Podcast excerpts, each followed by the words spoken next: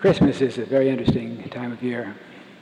It's interesting because we hear the stories over and over. We repeat the words and the phrases which become almost cliches. It's almost as if you ask a little child what Christmas is, and he will say the birthday of Jesus, and change the subject to a more vivid interest in Santa Claus. You know the story of the shepherds and the wise men, Mary and Joseph, no room in the inn. You've seen it in creches that are put up every year and in store windows. It become the symbol of what I sometimes call the paste-on piety of the season, which is soon packed away when perfunctory practice is fulfilled. Oh, it's a glorious time of happy family gatherings and exchange of gifts. It's also the license for a great deal of irrational behavior as Jim Bishop once said, for kissing the wrong person under the mistletoe. Don't misunderstand me. I'm not speaking like a Scrooge. I love the Christmas customs, and I confess to being real sentimentalist when it comes to the Christmas tree and the gifts and the carols. I want us today, however, to be realistic about how the legends and customs evolved. What the whole thing should mean for us, or can do so. How we can apply its aims in our practice today.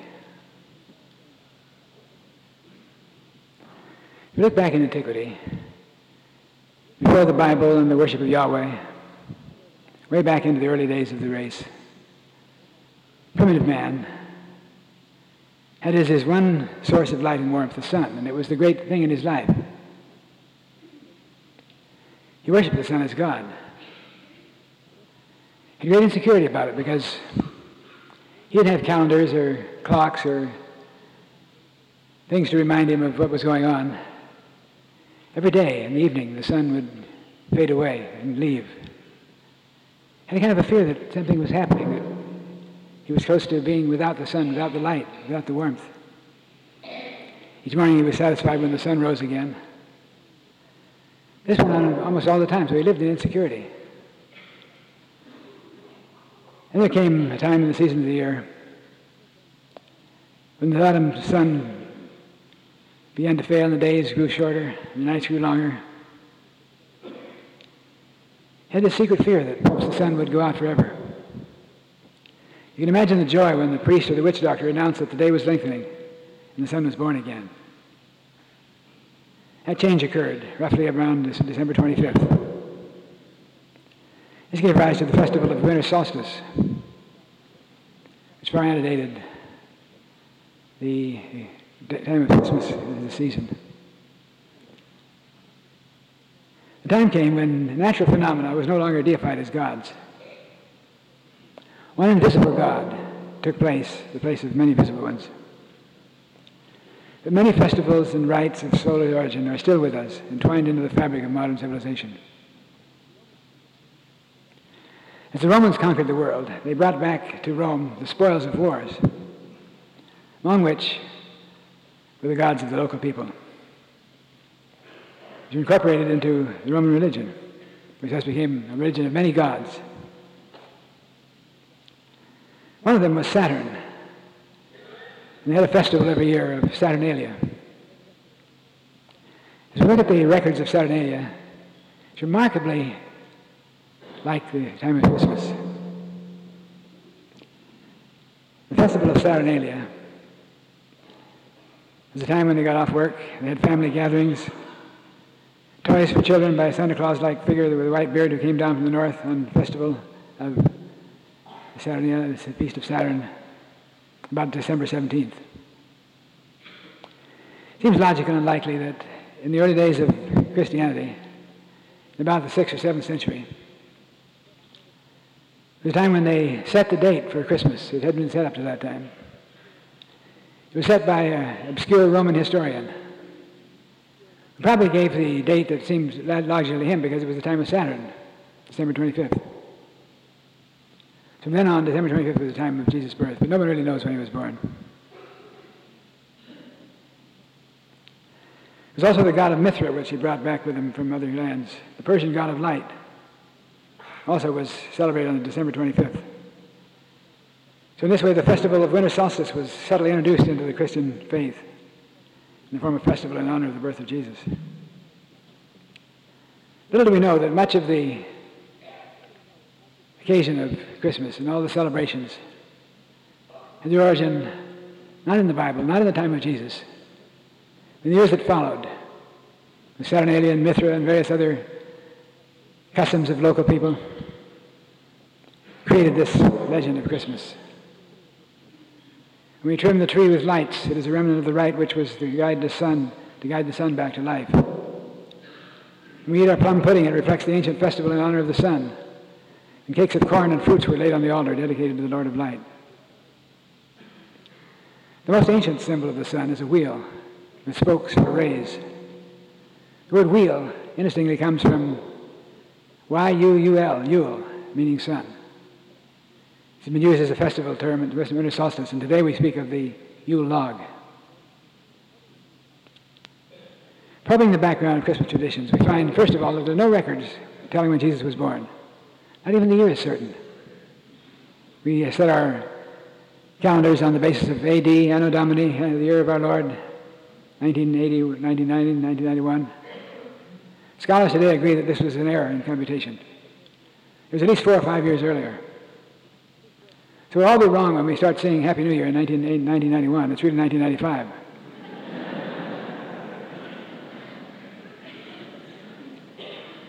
the human creature has always intuitively known the need for transcendent light, evidenced by the widespread observance of the winter solstice for most of the cultures of the earth in their early times. This is the time when the sun is at the greatest distance from the celestial equator, about December 22nd. Not knowing the actual date of Jesus' birth, it may have been set, and probably was, at this time by design, to symbol the reinfusion of the planet with an energy force, transcendent light, bringing vibratory rhythms to lift the earth to peace on earth, goodwill to men, as sung by the heavenly hosts. Not only is the date of birth not known, the story of the birth, the nativity itself, is up to a serious question. It's agreed by most biblical scholars that the Christmas legends are a result of a few simple facts blown up into scenarios born out of conjecture. Over the centuries, they've been dramatized and sentimentalized. Not that they're fables, but the real meaning is often obscured by the emphasis on materialism. In the grim charade of gift giving and the unbelievable pressures of conformity, obligation, and downright guilt. Philip Wylie refers to the hopped up, pressure laden, status seeking, competitive degradation of Christmas. We all know what that is. Every once in a while, some traditionally religious people say, let's put Christ back into Christmas. They have slogans bearing this, this sentiment. Let's put Christ back into Christmas, whatever that means. I imagine back in the days of the Romans, there were those who said, let's put Saturn back into Saturnalia. The problem is not that Christmas is over materialistic. That people abandon the spiritual ideals of the holy day for superficial involvement that becomes a hollow day. The holiday is the thing that we see most of. We hear very little of the holy day. Just a few inconsistencies in Christmas legends in passing that make analytic study of Christmas difficult. Two versions of the Nativity. The one found in the Gospel of Luke and the other in the Gospel of, of Matthew. Luke's gospel tells the story of Joseph and Mary coming to Bethlehem and gave birth to the child and laid him in a manger because there was no room in the inn. The word inn, because we tend to take words from the Bible and read into them meanings that have come along later in years, the word inn conjures up an English pub or Howard Johnson motel with loud laughing revelers in the bar. At the end, as we find it in the Gospels, refers to a khan, K-H-A-N, khan, a protective enclave. Nothing more or less than a fence or a wall. Surrounded an open area where they put, put their cattle and their horses and their animals to protect them from the wolves and from passing thieves. There were no rooms in the inn. The people slept on the ground. That scripture itself, that has become traditional, is misleading. And it says there were no rooms for them in the inn. It probably originally said there were no rooms in the inn for them. There were no rooms. So the innkeeper, the innkeeper who has been classically pilloried as a hard-hearted businessman, was probably a very compassionate person who found a cave for them in the hills to get them out of the storm, found a place for the birth of Jesus. This is an indication of how much of the legend of Christmas has been glamorized and overemphasized and over sentimentalized, where it doesn't make any sense anymore. Here's the Matthew scenario. The wise men are also called three kings, three magi. They're students of astrology. It says, We've seen the star in the east and we come to worship the Savior. So we've always seen the picture painted for us of a star up in the sky, leading them over to the place where Jesus lay. Nothing in the scripture says that at all. We've seen a star in the east, if you look at it logically. They were in the east, and if they saw a star in the east, they'd be traveling the other direction, away from Jerusalem. It was not an astro- astronomical star, but an astrological sign of the zodiac, which led to Bethlehem. And they brought gifts of gold. He'd seen the star in the studies and the writings of their astrological findings. What are we saying? Christmas is a fraud? Of course not. But the true Christmas is not based on conjecture or fantasy. A story that, like a movie you watch for an hour and have a good cry over and then go out into lives of routineness, not the least bit changed by the experience. The essential message of Christmas is put in the poignant words of the medieval mystic Brother Angelus. He says, Though a thousand, Christ a thousand times in Bethlehem be born, if he's not born in thee, thy soul is all forlorn.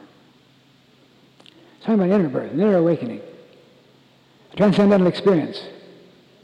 Not simply playing with a lot of cliches and legends. It's a time when we have a chance to see life in larger context. See it as a beautiful season of love and sharing, pulling out all the best stops in our nature, engaging in what I call practical Christmasing. Christmas and all its legends are about the activity of God moving through the minds and hearts of people. And there's no season, there's no age. That same process moves in our hearts today. And what's the point of Christmas as a season, as observance then? That we have another opportunity for the brief season in which transcendent level of people uh, at their zenith. People have a chance to express from the highest level. We all see this. Heard someone on the news and television last night saying that Christmas is a special time because people stand holding the door open for you. They pick up things for you if you drop them in the street. They step back when you're getting on the subway. Someone said it doesn't happen very long. It's a season when there's something that pulls out the best stops, like, like an organ playing. Releases the higher nature of man, at least more of it than we've ever seen. Someone said if there were no Christmas, we'd have to invent one. Christmas is like an oasis in a strife-torn world. When we hear someone say cynically, look what the world is coming to, we can say instead, look what is coming into the world. The great idea that Christmas should symbolize is the rebirth of light into the world. You awaken in people to the dynamic potential of their God self. At the time of the winter solstice, that point when the sun is farthest away from the earth, there's more darkness than any other time of the year. This could be metaphysical. At the time of our greatest darkness, in the midst of our troubles and tribulations, and the threat of war hangs heavy over our heads. Under so much commotion and confusion, and downright crime and darkness in the cities. It's a time when we open our consciousness to what becomes a Christ Mass, a celebration of the inner light. It's said that within every person there's a tiny spark which one may desecrate but never quite lose. In the hardest and most criminal of persons, a tiny spark is still the basis of their life. All through their lives, covering the spark, as Jesus said, under a bushel. You need is to stand up and let your light shine. Just a little bit more than before. Release that hidden potential of light, understanding, and peace. The question is, can you accept this cosmic insight? Can you believe that on Christmas Eve there will be a burst of transcendent light, not a star up in the skies, not a flashing something outside somewhere, a releasing of the light from within yourself. Let your light shine, said Jesus. Jesus was singing of this experience when he said, In him was life, and the life was the light of man.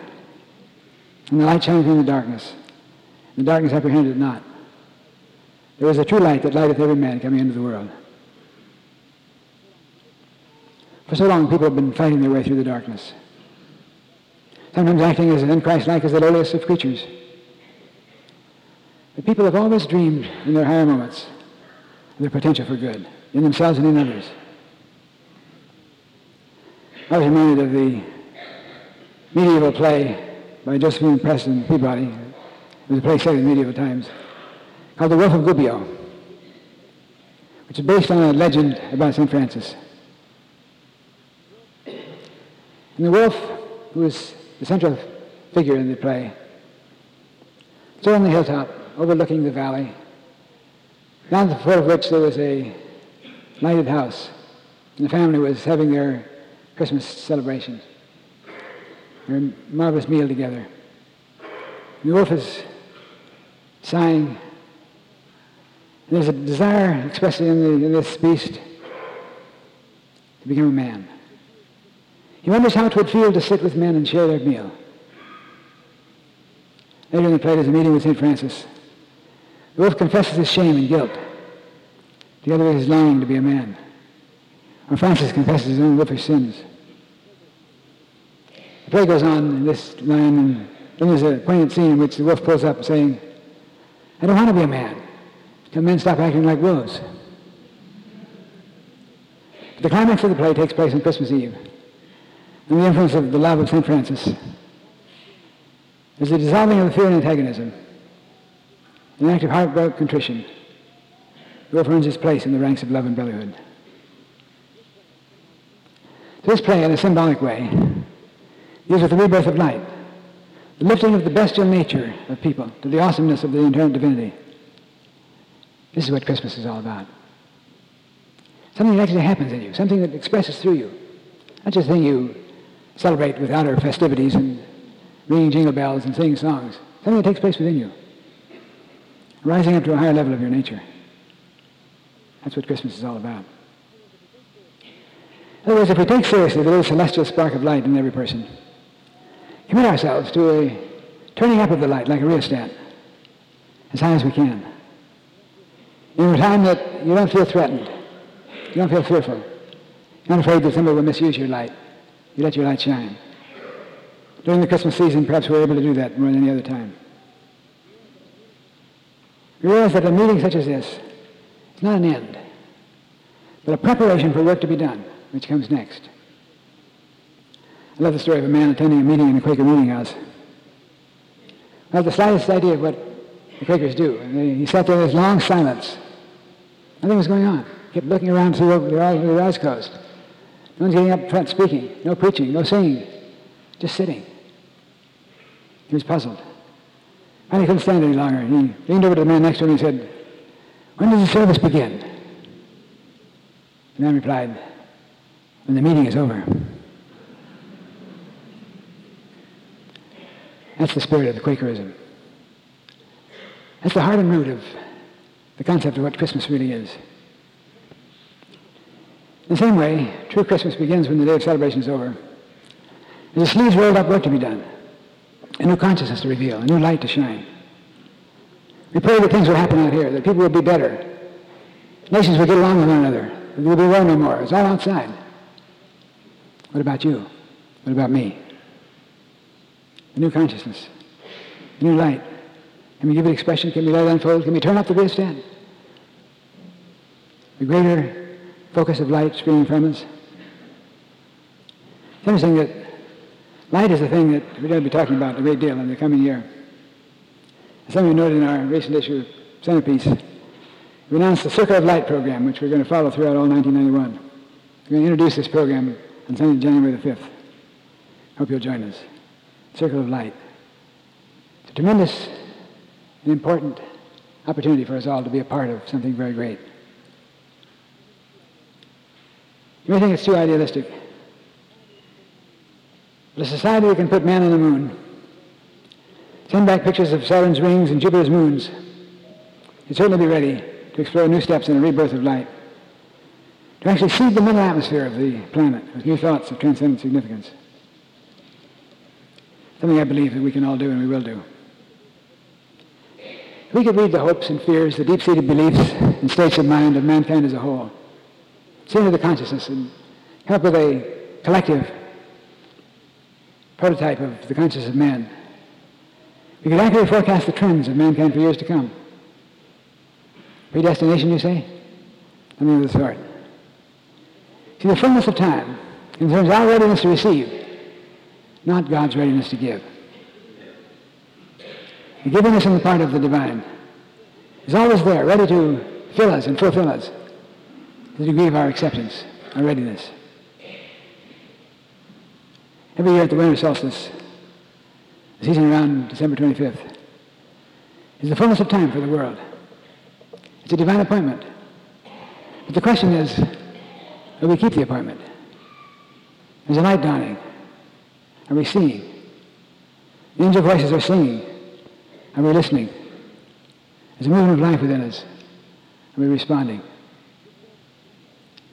It should sadden us and humble us a little to find that some of the earliest creatures engaged in this festival of light, festival of are engaged in a conscious awareness of the importance of light and the desire to fill up their hearts with light and become a creature of light, to walk in the light. That's been a part of the culture of the race from time immemorial. It's probably only since we've been having such elaborate celebrations of Christmas we've forgotten about the light that comes from within us. We've been gazing in the light on the outside, sitting in the radiant light of, of a beautiful picture in a, a store window, a creche or a Christmas display, gazing in the light of the joy of receiving presents and giving gifts, all of which is fine and beautiful. Engaging in the light that comes when we see people engaged in some sort of a drama on television or even a Messiah that we listen to in the auditorium. All of which is fine.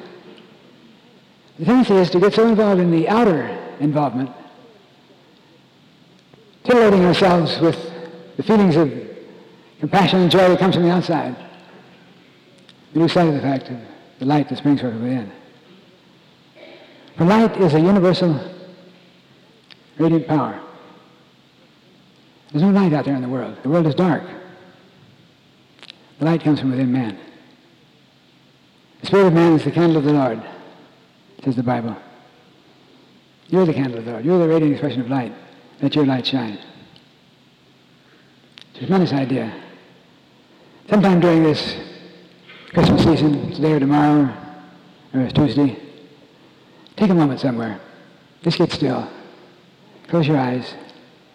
Blot out all the, the jingle bells and the sound of music and the things that have been titillating their senses with gifts to receive and to give. Just for a moment. Put all that on the outside. Center your attention on the little spark of light within, which is always present, no matter how you may have desecrated it. Turn up the third rheostat. Let the light shine. See yourself as a radiant glowing of light, a blessing of light in your world, in your home, in your relationships, in your office, in, your, in the world around you, in your concerns about the world peace. Just be an instrument of light for a while.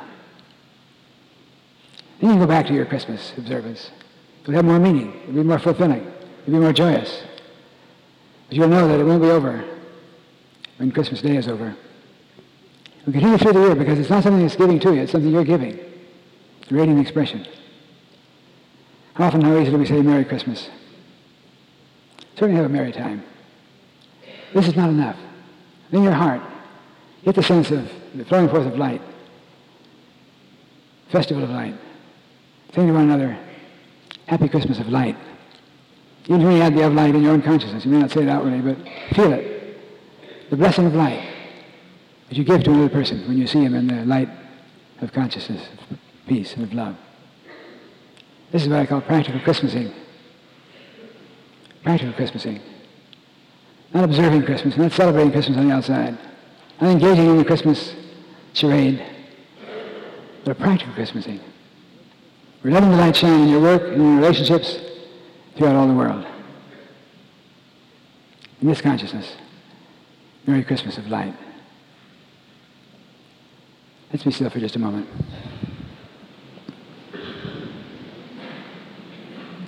Let's realize we're in a depth of understanding. Christmas is a challenge. It's a work to be done. A dynamic role to play. A light to express.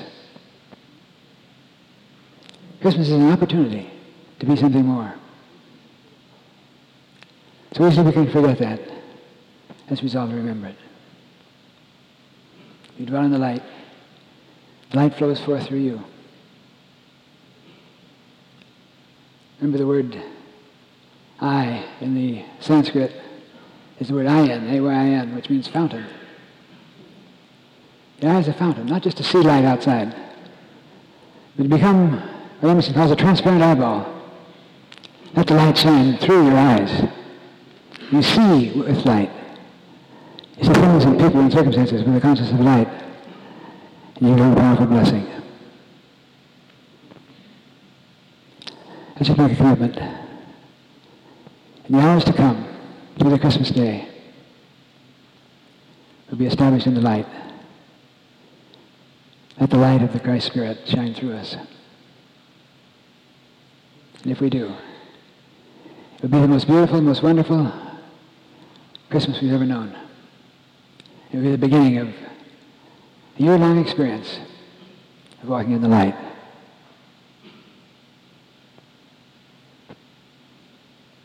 So be it.